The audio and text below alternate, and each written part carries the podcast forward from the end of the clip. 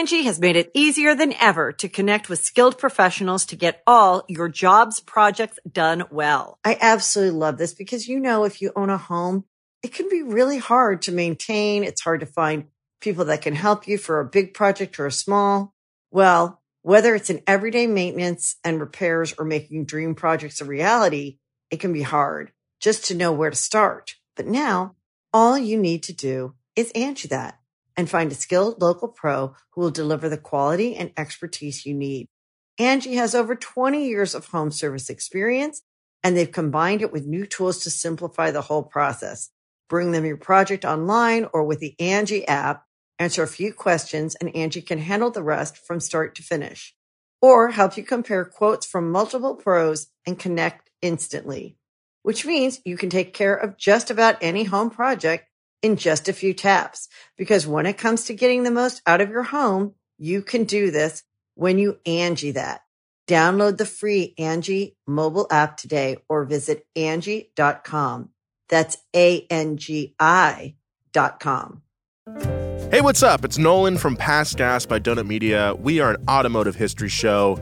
This week, we're talking the life story of Gilles Villeneuve, Canada's most important Formula One driver.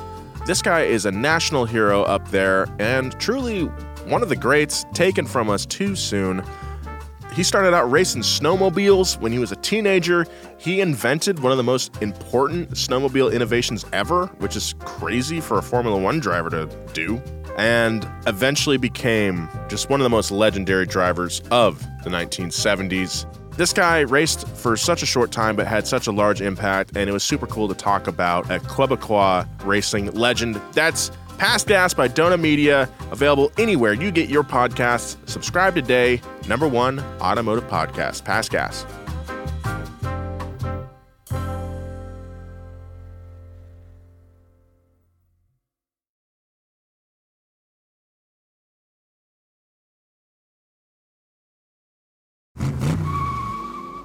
On May 13, 2005, Michael Enriquez, a father of four from Deltona, Florida, was driving down I 4 on his way home from work when the rear left tire on his 1993 Ford Explorer suddenly shredded inside the wheel well. At 65 miles per hour, Michael's SUV was sent skidding through lanes of traffic and into the median. The truck then flipped and slammed head on into an Infiniti driven by 56 year old Douglas George Gibson from Orlando. Enriquez was paralyzed from the neck down. Gibson was even more unlucky. Four days after the accident, he died from his injuries. Tragically, this was all due to a single recalled tire, a tire that had spent a decade bolted onto Michael's Ford Explorer. The tragedy was one of many, hundreds in fact, that piled up to lead to one of the greatest scandals in car history that of Ford and Firestone. The shredded tires, lawsuits, finger pointing, and more than 250 fatalities would also threaten to destroy one of the oldest partnerships in automotive history. Some of the great buddy movies of all time involve a serious falling out, but they don't typically involve hundreds of deaths and thousands of injuries. How did a strike at a tire factory in Decatur, Illinois, or a car like the Bronco 2 destroy a business relationship that became bloody? Did you know that Ford's current CEO is the great grandson of both Harvey Firestone and Henry Ford? Today on Past Gas, the troubled legacy of Ford and Firestone, and how a handful of cutting corners, quality control disasters, and a lack of oversight shredded a 100 year old relationship. This is a tire issue and only a tire issue. Past Gas Podcast. It's about cars, it's not about Fords. I can't believe that Harvey Firestone and Henry Ford had sex and then managed to have a baby. Pretty amazing. And then that baby's grandson became the CEO of Ford.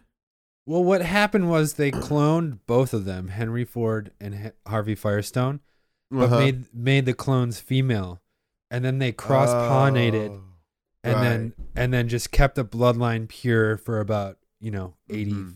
90 years. yeah, that makes more sense. Yeah. That makes more sense. I thought they 69. Okay. I mean, they probably did to get the sample. Yeah, just like They- Legos. I think they had a 69 and then they got the sample and then they used that to get the The clones. clones. Yeah. All right. Starting this episode off on a very weird note. Uh, I welcome to Past Gas, everyone. I'm your host Nolan Sykes, joined as always by Joe Weber Uh, what's up, Wing Wing Nation? I'm here for y'all. and James Pumphrey. Uh, feeling weird. yeah, I don't. I. I. This is not a like a.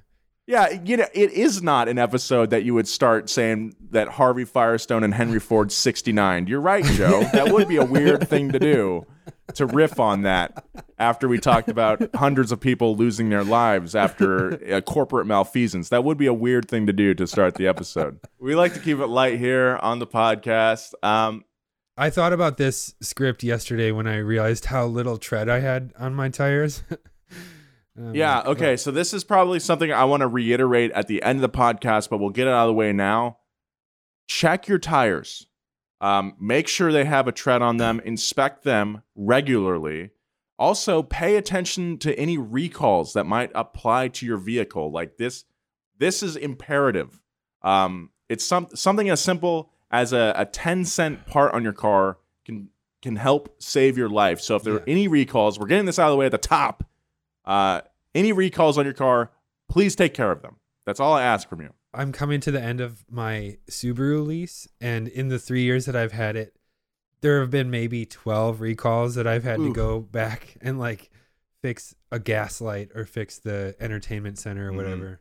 It's really annoying, Uh, but I, I I like that they like reach out to me and say you you got to come in. Yeah, my the Mustang was uh, subject to the Takata airbag recall. Um, anyway, took care of that because uh, I didn't want to. I didn't want to crash and then have like someone riding with me die because I ignored a recall. You know. Yeah, I only drive Volkswagens, so and they've never done anything weird or shady. Yeah. so So anyway, yeah, we're talking about the the uh, the Firestone recall of the late '90s, early 2000s today. Uh, this was huge news uh, at the time. I remember this being like I remember being like first grade or something like that, and just seeing this on the news every night for like a year. Yeah. yeah, these this is like a this is a huge deal. Like Firestone and Ford have been in business together since the Model T, and uh, Ford kind of did Firestone dirty on this. And it like ruined the relationship, and it ruined like two huge families' uh relationship.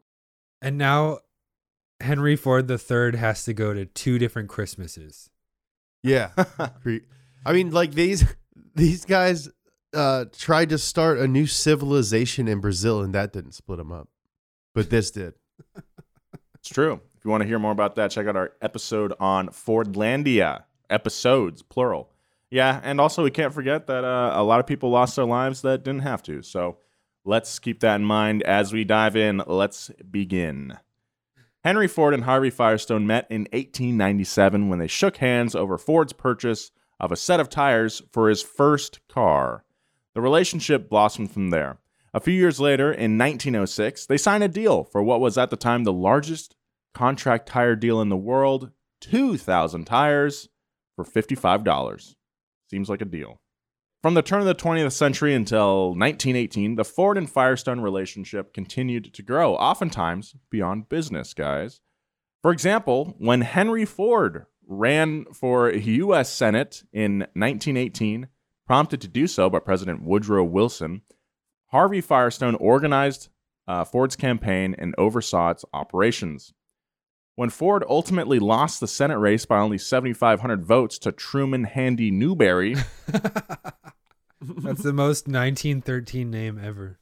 uh, Ford hired more than 40 private investigators to search out the fraud he was positive had occurred. The private dicks were led by Bernard Robinson, a lawyer at Firestone's tire company.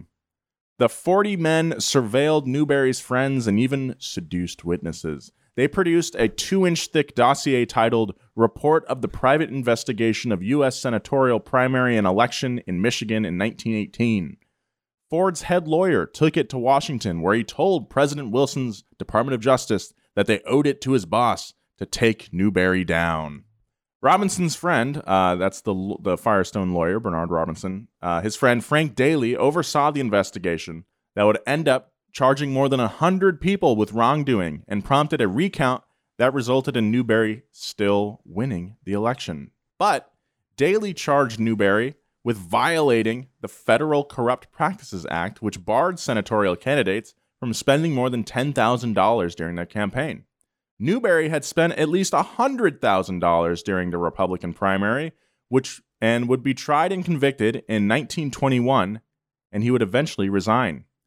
Newberry was succeeded by James J. Couzens, a former employee of Henry Ford.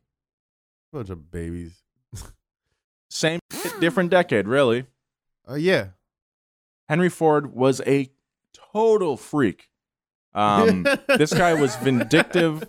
He held a grudge. He also ate grass because he believed it was healthier than anything else. Oh my god. He changed the world, definitely. But just because you do that doesn't mean that you can't also be an insane person that should be more critically reflected on. And he had the advantage of not being around when Twitter was around, so that oh like, Oh my people God. thought you know just took him at his like surface level. He's Yeah. a CEO. He he made this company. He must be really smart. But uh, there's Yeah. so much you know like that didn't make it to the newspapers that he's just yeah, kind of. I'm sure that he didn't advertise the fact that he ate grass, uh, or that he believed some very racist things as well. Um, Oh, you mean like yeah, starting a newspaper to spread anti-Semitic propaganda? oh yeah, that too. He did that. That's for Yeah. sure. Anyway, I also heard that he like only ate poop too. that's that's not true. That's Yeah, not but true. we should start that rumor. though. No, you don't say stuff just because it's funny.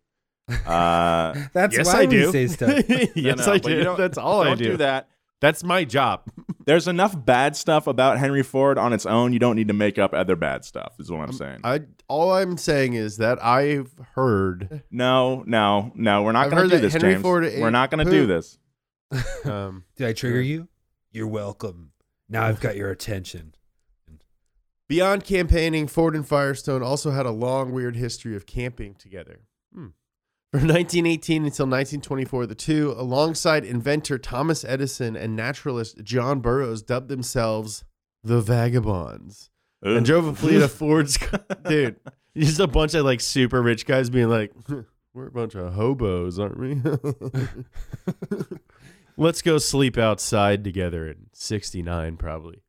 Uh, they drove a fleet of Ford's cars out to Swallow Falls in rural. I just want to make it clear, like if you like 69, that's cool.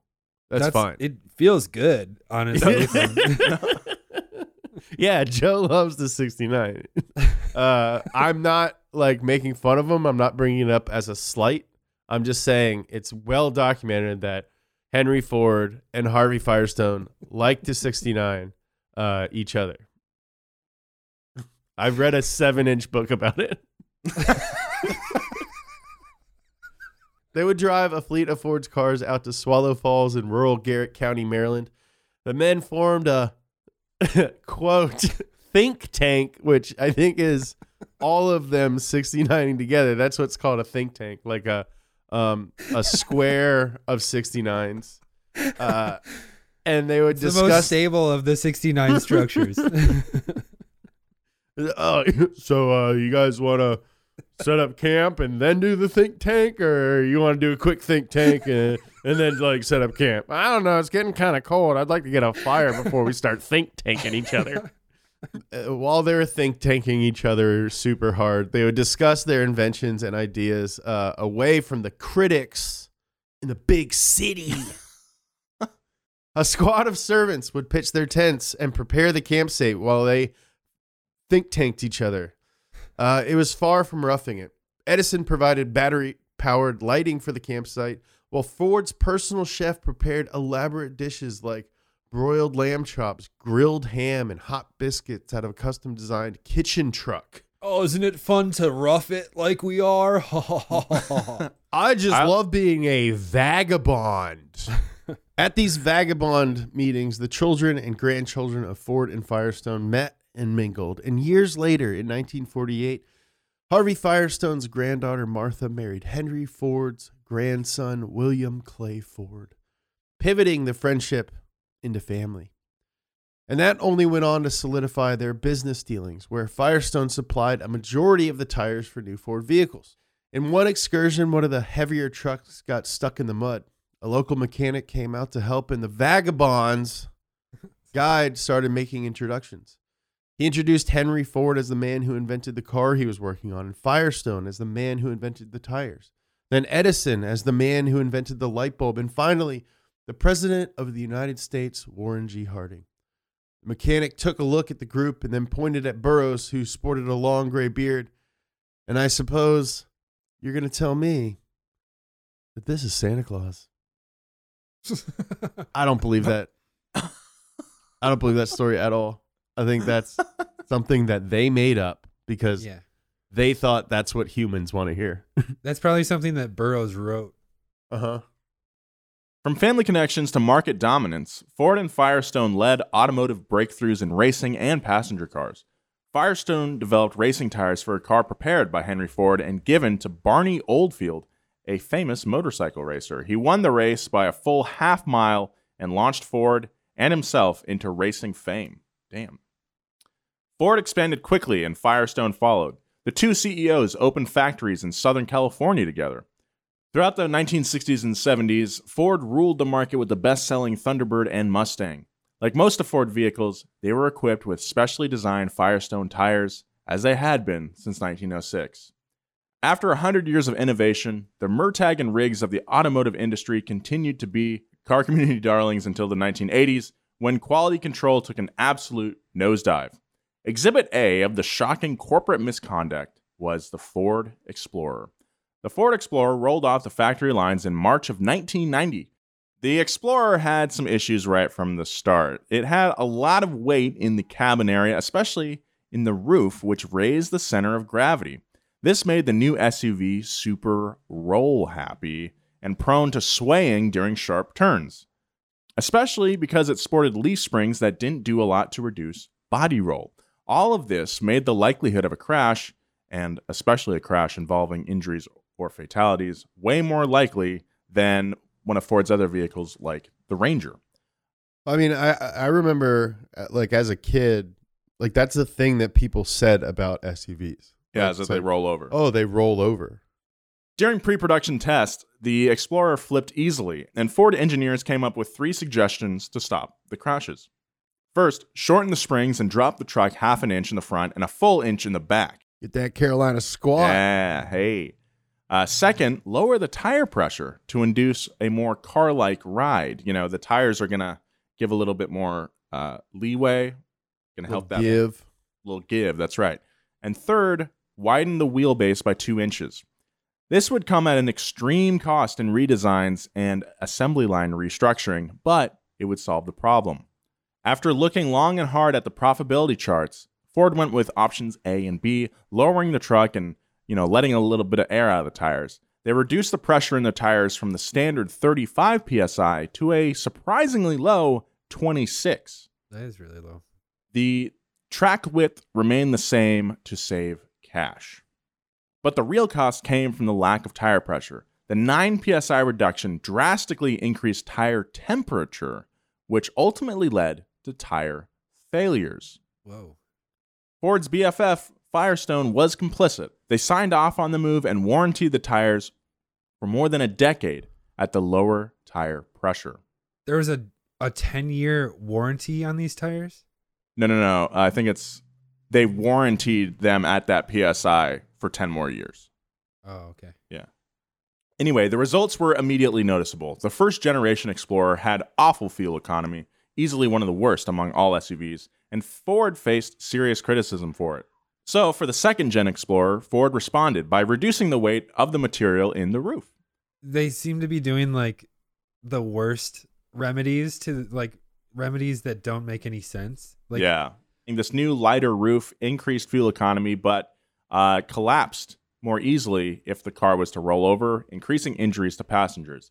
At the same time, engineers replaced the twin I beam suspension with much lighter short arm and long arm suspensions, but they didn't bother to lower the position of the heavy engine, which raised the truck's center of gravity even higher. It was a perfect storm of conditions to flip an SUV and crush the passengers within. It wasn't until 2002, after hundreds of deaths and almost a thousand injuries, that Ford finally relented and redesigned the Explorer. They inflated the tires to a more reasonable 30 psi, widened the vehicle by two and a half inches, lowered the ride height, and installed an independent rear suspension that included electronic stability control, all of which worked to keep the truck shiny side up. Ford's crappy money saving design wasn't the only reason for the crashes, though. Those Firestone tires that were traditionally mounted to Ford vehicles had their own issues emerging. Firestone was having labor disputes and quality control issues at a factory in Decatur, Illinois, and this was leading to garbage tires being shipped to Ford's assembly lines. On Wednesday, August 9th, 2000, Bridgestone, Firestone, and Ford jointly announced that Firestone would recall more than 14 million tires that contained a safety related defect. The ATX, ATX2, and Wilderness AT tires were at the heart of the issue. These were tires produced and placed on Explorers, F 150s, Rangers, Mazda B Series, and Mazda Navajos between 1991 and 2000, but also mounted to wheels of all kinds of other trucks as replacements. Investigators from the National Highway Traffic Safety Administration began running their own tests on tires coming out of the Decatur plant. After wrecking a bunch of Explorers and peeling apart tires, they found five major issues that led to their failure Hmm. tire age, the tire Mhm. operating temperature, Mhm. the overall tire design, as well as labor and management problems in Bridgestone Firestone at the Decatur, Illinois factory itself. Basically, everything surrounding tires was wrong. Yeah. Anything to do with a tire um, is not good here. They accidentally made it out of plastic. Uh, Yeah. but like tire age, like tire age for every car is a thing. Yeah. yeah, maybe it just aged quicker because of all the. Yeah, maybe it like yeah, decomposed quicker. Yeah. Overall design is the one that really kind of stings. Yeah. Oh, no, It's we made a triangle. Oh, oh, yeah. oh, oh, just overall the design is dangerous. We'll get back to more past gas, but right now, a word from our sponsors. Angie has made it easier than ever to connect with skilled professionals to get all your jobs projects done well. I absolutely love this because, you know, if you own a home, it can be really hard to maintain. It's hard to find people that can help you for a big project or a small. Well, whether it's in everyday maintenance and repairs or making dream projects a reality, it can be hard just to know where to start. But now all you need to do is Angie that and find a skilled local pro who will deliver the quality and expertise you need. Angie has over 20 years of home service experience and they've combined it with new tools to simplify the whole process. Bring them your project online or with the Angie app, answer a few questions and Angie can handle the rest from start to finish or help you compare quotes from multiple pros and connect instantly, which means you can take care of just about any home project in just a few taps. Because when it comes to getting the most out of your home, you can do this when you Angie that. Download the free Angie mobile app today or visit Angie.com. That's A-N-G-I dot com. Tires change as they age. Uh, the rubber begins to crack under stress and can separate from the belts. Most of this separation happens after three years of use, but the tires that were later recalled by Firestone started to fail only after one year on the road. Ooh, man. But these same tires that were produced by plants in other cities didn't fail as quickly. Hmm. Hotter tires fail faster, and that's why racing tires are rated differently and why they rate tires for different speeds. A few different factors like vehicle load and outside air temperature cause tires to heat up Mhm. uh, more or less quickly. And you want them to heat up. Uh, you want that's to how they. get a little stick. yeah, that's how they they they they get sticky. Exactly, James. Yeah. You want your meat sticky. you don't want cold tires. Yeah, we like sticky meats over here. Hotter tires fail faster, and that's why racing tires are rated differently and why they rate tires uh, for different speeds. A few different factors like vehicle load and outside air temperature cause tires to heat up quickly. The Explorer was both heavier and running you know, as we talked about before, a lower PSI. I think a lower PSI than probably they were designed to run. Absolutely. Um, and if you look at where the majority of tire failures happened, they were all in southern states. Oh, hot. oh, interesting. Mhm. The thickness and placement of belts and rubber in Firestone's recalled tires were also controversial. Hmm. In 1998, the design of the tires wasn't even up to Firestone's own minimum standards, and they waited until failure started happening to change Oh god. those standards. What is happening? Uh, one example. That's is like that when it- you're playing when you're playing when you're in Among Us and you're like, "Oh, I found this body." Like, "Oh, let's talk about it." But really like you reported your own murder. Oh, we all noticed this body at the same time. That's crazy. We're all trying to figure out who did this. Yeah. One example in particular pertains to the Wilderness AT tires. A strip of rubber placed between the two steel belts was thinner than Firestone's minimum specification at the time. Other parts of the tire were similarly not up to par according to their own standards that they were supposed to be following. Dang, how does that even happen, man? This happens at such scale, too. You know what I mean? That's a like it's not like they're making two sets of tires. Like they're making thousands and Yeah. thousands of these tires. I think what's so scary to me is like how like or what I'm having trouble understanding is like how how does your manufacturing process even let you produce products that are even less than the minimum standard, you know? Mhm. Like how does that happen? Yeah, that's what I'm saying. Then there were the labor issues. In depositions leading up to the trial, workers testified that quality control issues at the Decatur plant most likely led to manufacturing defective tires. One witness, Daryl Batson, who had worked at the Firestone plant for 30 years, told lawyers that he had a quota to inspect 100 tires per hour, which basically made it impossible for him to properly scrutinize the quality of the tires. Some inspectors added that they had to sign off on tires they didn't even inspect. oh boy. Batson said that even though he got a steep discount, he would never personally buy Firestone tires after 1992. They were simply too dangerous. Not Wow. a good sign. Definitely not.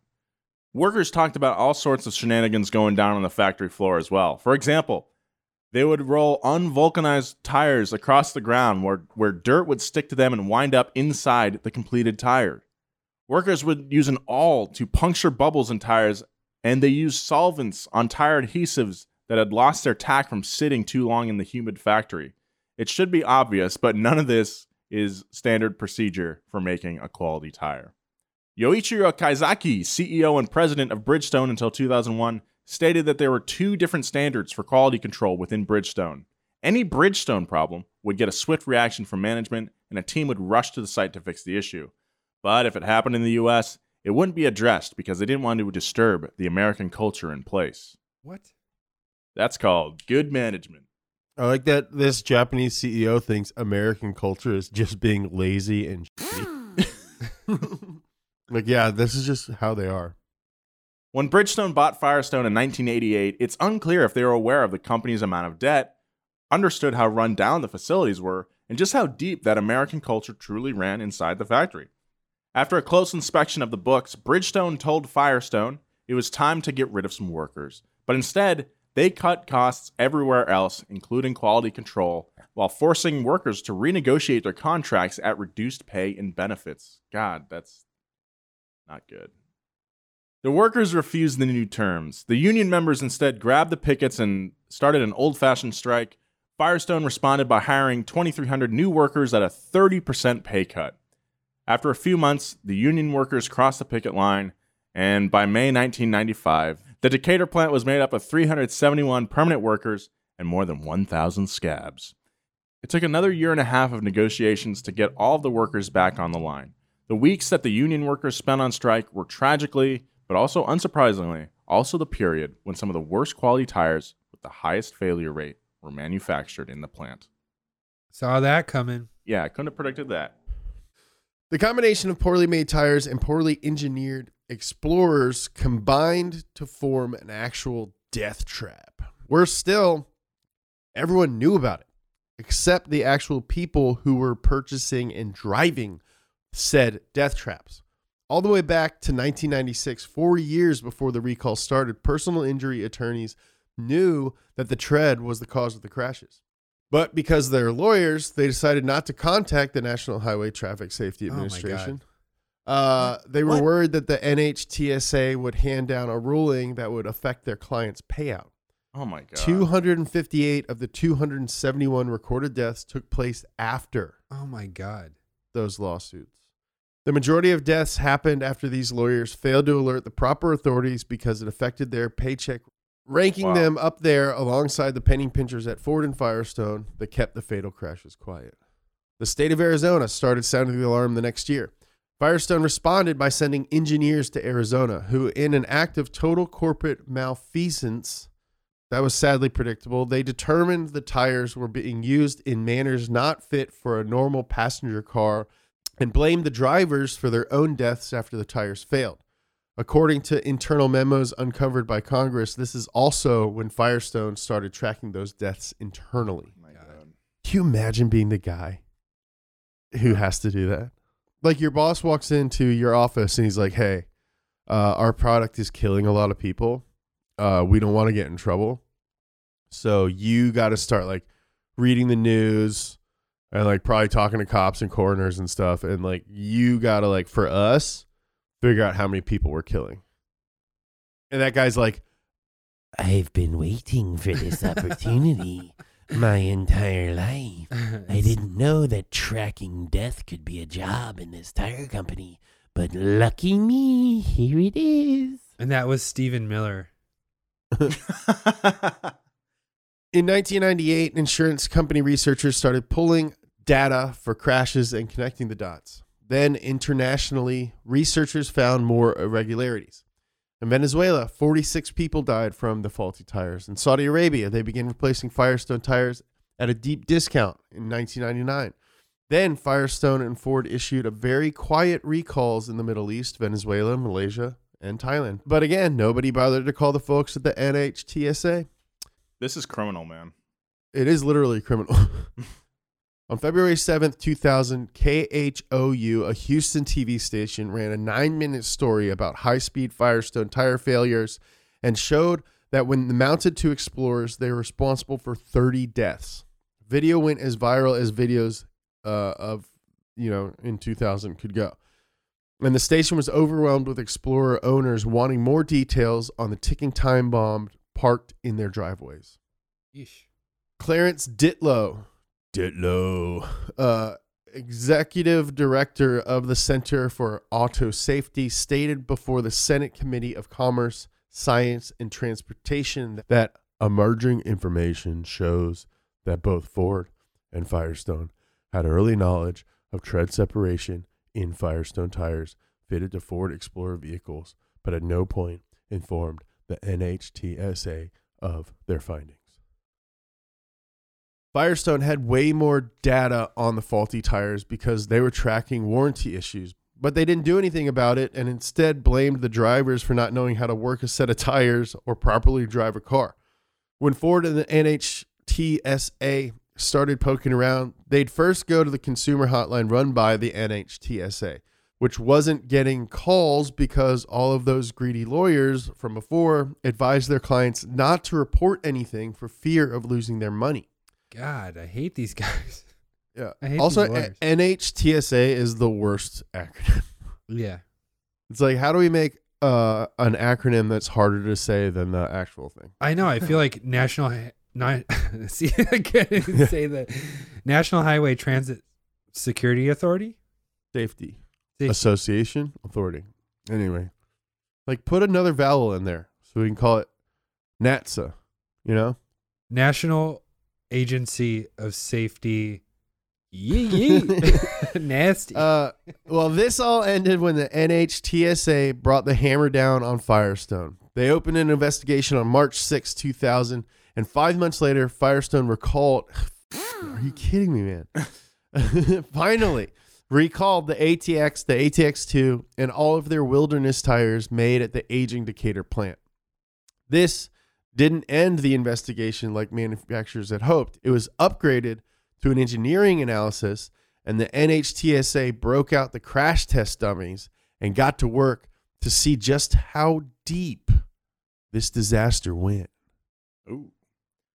Ford and Firestone submitted their own takes on the problem, all while firmly passing the buck on to the other company.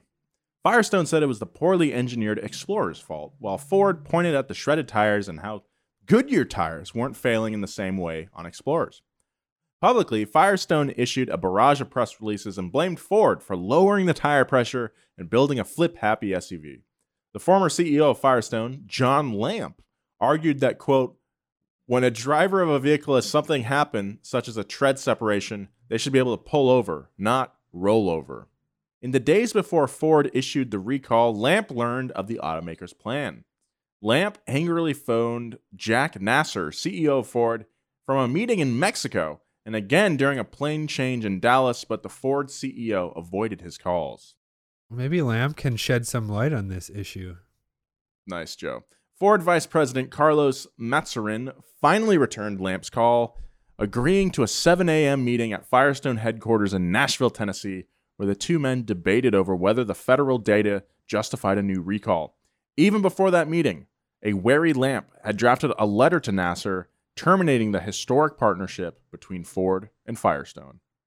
On August 9th, 2000, Firestone issued a recall covering 6.5 million Firestone ATX tires and Wilderness AT tires manufactured 1991. I'm not going to read the tire size info. Uh, that's not relevant. Well, you're no better than the Firestone goons that tried to hold data back. All right. All right. What if someone's All right, driving Joe. a 35 year old P2 3575 R15? That's a good point. That's a thick tire. yeah, that is a big 75 thick wood. profile on a 15 inch. That's a thick It's sidewall. a, it's a lot of sidewall. Um, yeah. Then on August 21st, 2000, Ford halted production at three truck assembly plants so that 70,000 tires could be diverted towards the recall effort. Firestone's uh, 235 75 15 inch tires became scarce, and Ford authorized dealers to install non Firestone tires. 14 million tires were recalled, an effort that would cost both companies billions of dollars. Quote, nationally, it's not clear how many people were killed in crashes linked to the recalled tires, said Ray Tyson, then a spokesman for the National Highway Traffic Safety Administration, or NHTSA. That's largely because the government stopped counting deaths related to the recalled Firestones in 2001. Did you see how Nolan stared you in the eyes and said that NHTSA so confidently, James? You know what I don't like? I don't What? like uh, Nolan's figurative adolescence where he's like defying his mentor uh, who did so much for him and spent so much time to get him to this place that he should be very proud of. I don't like that. I don't like this. Hey, James, check this out NHTSA. Oh my god. Nolan? You guys we've already had the loss of friendship between Firestone and Ford. Can you guys just squash this beef already? Next time I see you, Nolan, Uh huh. I'm going to choke you out. Oh. I thought you were gonna say I'm in a 69 year. We'll be right back with more of this story, but first, a word from our sponsors. A side note if you remember back to our intro, Michael Enriquez's tire was actually covered by this recall and should have been removed from the truck. But even after numerous trips to Sears to have the vehicle serviced, the original spare tire bolted underneath the SUV was never noticed. Oh, it was a spare. It was that's why it was a spare. Dang. Ford and Firestone's woes weren't done yet. As the scandal became public and news of the cover up started populating headlines, the politicians started sniffing around and decided it was time for hearings. So they hauled Bridgestone Firestone CEO Masatoshi Ono and his counterpart at Ford, Jacques Nasser, to Capitol Hill to answer for the deaths of hundreds of Americans. It was found that a shocking 62% of accidents stemmed from tires manufactured directly at the Decatur, Illinois plant. At the hearings, both Ford and Firestone CEOs showed up as their sacrificial lambs for the 250 plus deaths, employing the language of carefully controlled and high stakes damage control. Oh, ono, Firestone CEO, was direct. He said, quote, I come before you to apologize to you, the American people, and especially to the families who've lost loved ones in these terrible rollover accidents. I also come to accept full and personal responsibility. Wow. Jack Nasser was a tough, outspoken Australian with a reputation for ruthlessly cutting costs. He'd even been given a nickname, Jack the Knife. With his blunt talking manner, Nasser may not have been the obvious choice to appear in front of a room full of hunting congressmen. But by tossing Nasser to the wolves, Ford spared the reputation of the man whose name appeared on the door, William Clay Ford Jr. The 43 year old chairman of the company and great grandson of both Henry Ford and Harvey Firestone. Nasser declared that we can't let this go on and pledged to develop an industry wide early warning system for safety problems and to share information henceforth with government agencies globally. From now on, when we know it, so will the world, he declared. But the two executives failed to satisfy the politicians who had decided an example needed to be made. Yeah, I agree. I agree with that. Yeah, fuck yeah. I would like an example to be made somebody at some point, please. Thank you. One senator said that the Firestone and Ford explanations strain credulity. Many lawmakers said they have concluded that the nation's warning system for alerting consumers to auto safety problems, which hinges on cooperation between manufacturers and federal regulators, was broken and in need of an overhaul. He's gaslighting. He's basically like, yeah, I know, but like, really? if you think about it, the system is Yeah, like it's systematic. the system systematic. is. It's the system's fault that we didn't alert the system. Listen, You know? I know that I like we killed people. Okay, I know, but it's really if you think about it, it's like all of our faults as a Yeah, we were society. all complicit. Masatoshi Ono, a true company man who had started on the Bridgestone factory floor in 1959, was forced to resign. He was replaced by John Lamp, an American who started his career changing tires in a Cincinnati Firestone shop in 1973. His first act was to fire Ford as a customer, severing the 100 year history between Firestone and Ford right before Ford's centennial celebration. I thought they had already done that at, over at Ford. So this was like more of just a ceremonial thing of Yeah, being I think so. washing my hands of you, Ford. Yeah. Lamp very publicly blamed Ford for the fatal rollovers being experienced by the Explorer and demanded that the NHTSA investigate the vehicle. He shifted marketing attention to Firestone's successful business dealings with GM and Honda, and in two years, he turned a $1.67 billion loss into an $83 million profit, becoming a hero to Firestone's parent company, Bridgestone, who had been pretty close to cutting the brand loose after the name had become synonymous with fatal traffic accidents. Another result of the recall was that Firestone's Decatur plant was closed in December of 2001, with all 1,500 employees abruptly laid off. Firestone cited a decline in consumer demand for Firestone tires and the age of the Decatur plant as reasons for closing that facility, but it was clear that the plant was a chapter of the company's history that they wanted to close for good. The breakup was more than just business for Ford chairman William Clay Ford Jr. As the son of Martha Firestone and William Clay Ford, grandson of Harvey S. Firestone Jr. and Edsel Ford, and great grandson of Harvey S. Firestone Sr. and Henry Ford, the corporate divorce between the companies was also personal. Quote, I grew up with Firestone as part of my family, Mr. Ford said in response to a question during a May 22nd press conference following Ford's announcement to recall millions of Firestone Wilderness AT tires. The breakup is tough, he explained, because Firestone is a great American name, and quote, it's my family's name, and my mother's name, certainly. So what? Yeah. like, change your name. Change the name.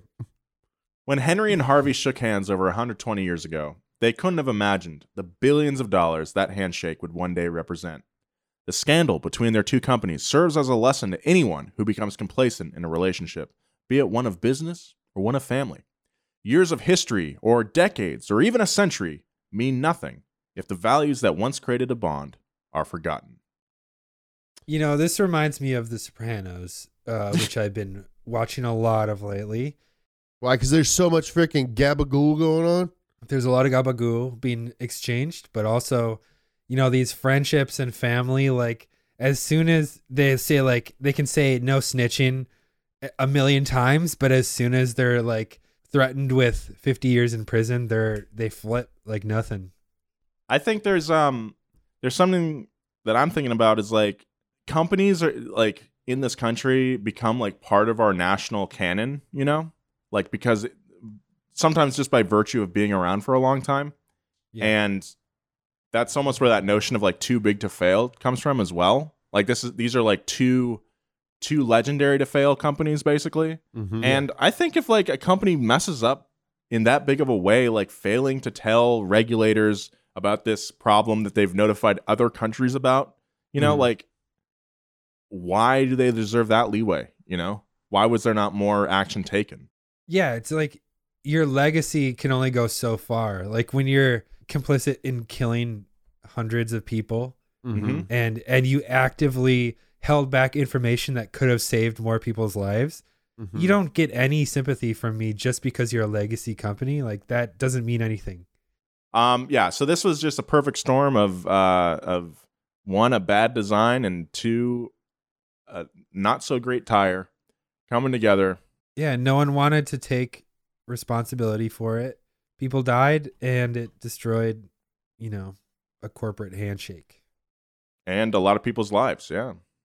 Fun fact and little side uh, aside to this story: uh, Lamp, when he left, um, got a job with Pixar as their logo. I, I So- think that's a good place to end. Thank you, James, for that great joke. Um, thank you for listening to Past Gas. As always, if you think you have a friend that would enjoy the show, let them know about it. Uh, that's how we grow the show.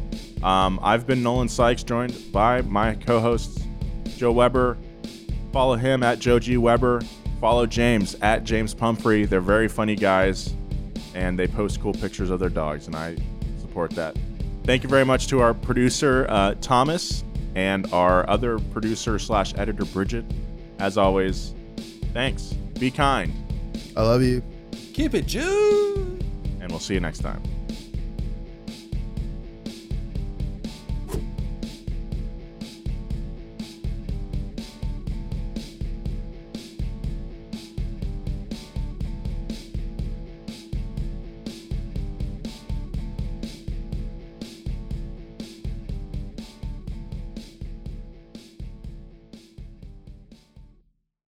Angie has made it easier than ever to connect with skilled professionals to get all your jobs projects done well. I absolutely love this because, you know, if you own a home, it can be really hard to maintain. It's hard to find people that can help you for a big project or a small. Well, whether it's in everyday maintenance and repairs or making dream projects a reality, it can be hard just to know where to start. But now all you need to do is Angie that and find a skilled local pro who will deliver the quality and expertise you need. Angie has over 20 years of home service experience and they've combined it with new tools to simplify the whole process.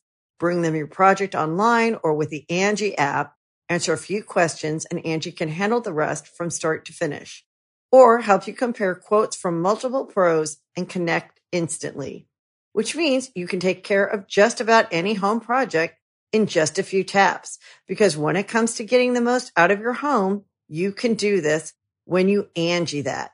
Download the free Angie mobile app today or visit Angie.com. That's A-N-G-I dot com.